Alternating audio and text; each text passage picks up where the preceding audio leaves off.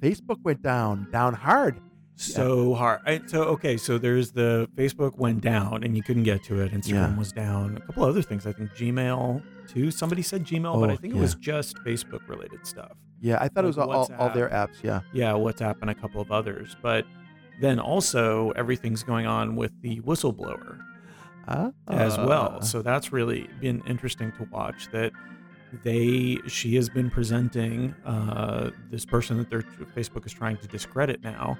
This data scientist that has worked for other big tech companies has been uh, you know showing the receipts because she kept some of the documentation that they know it's bad for people. Yeah. That they know they're showing um, stuff that is going to harm people based on the algorithm. And they they're continuing anyways. to show it. They do it anyways. And this is this is the soullessness of capitalism mixed in with sociology. Yeah. And it's it's frightening. You know, I listened to um, the book written by I think it was a former Google executive, Jaron. Can't think of his last name. The Ten Reasons to Abandon Your Social Media Accounts Now, uh, and all of what she's talking about is supported in that book. Yeah. The fact that they know what they're doing and they understand that negativity is more profitable than positivity. So if they can keep people riled, they can keep earning. So these things that may be hurting people are doing anything but hurting their earnings. And uh, and it's like, when is it enough? Yeah. When is it enough? And and one of the things that I fear is we're talking about uh, the issue of regulation here. Okay, because ultimately they've gone largely unregulated. Now people are feeling the need because of the power they have in the world to regulate that because of the damage they can do and are doing consciously and unconsciously. And the question is when you have a population that's larger than a- number of the countries around the world Oh yeah. that are your base, can you regulate that?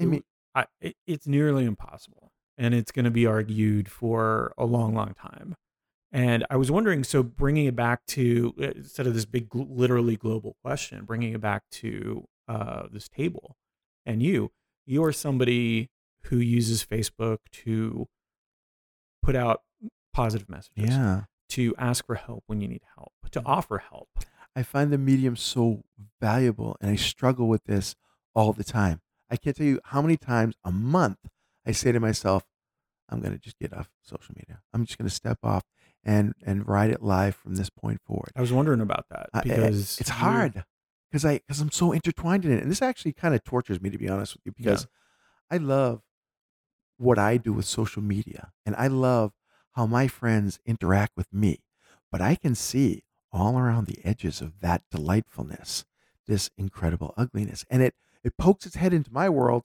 more often than I'd like to say, but I'm okay when it does because.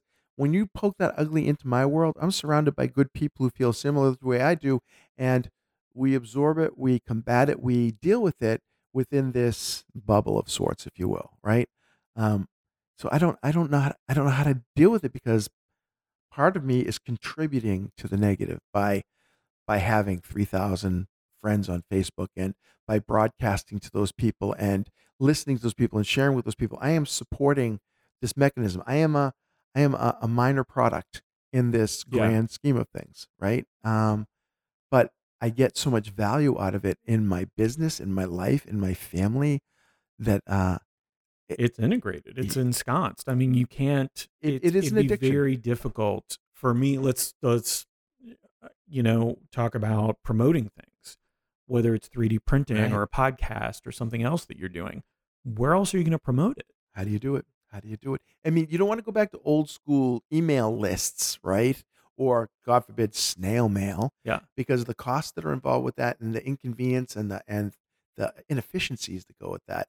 But yeah, so so what is the alternative? I mean, you can operate from the fringes. You can be a um, a participant without a soul. Just treat it like a business place where you go to promote your wares and see what you get. Uh, but I don't think that's how it works on social media. they will not so you have the reason your post gets so much action for lack of a better term is one the content you're you're providing is valuable. Mm, Positive. Um, but secondly, it gets a lot of interaction. yeah. So that it, so it becomes this uh, uh, snowball effect. So it's getting interactions. So it's being shown to more people. It's being shown to more people, so it gets more interaction. So it's, Mhm. so the stuff that I'm promoting, it's very self-serving. It's mostly about me and the stuff that I'm doing. Um, I, I would I to challenge and- that though. Okay, yeah, we can. Yes, but I mean, compare. Let's say comparatively, Yeah, yeah. right? You're asking solid questions. You're Uh, asking, you know, and I'm not. I'm not blowing smoke. No, I'm no, but, but I am I am providing. very often throwing flower petals out into the world to make it Yeah. smell better, look better, feel better, just to do that. And you don't do that as much. Right. But I also think that I- see you're not a shameless self promoter. That's what I'm trying to differentiate here because I see you promoting things that I think people have a genuine interest in, and you show your passion for these things, which is contagious, and it's it's a different kind of something than than someone just out there hawking a product. True. Uh, so, so I, I, I mean, I get where you're coming from. Yeah, there's a difference because I don't see you out there trying to play internet Buddha like I am, as far as sharing whatever good messages I encounter as soon as I encounter them. Uh, but, but I do, I, I think there's a spectrum there.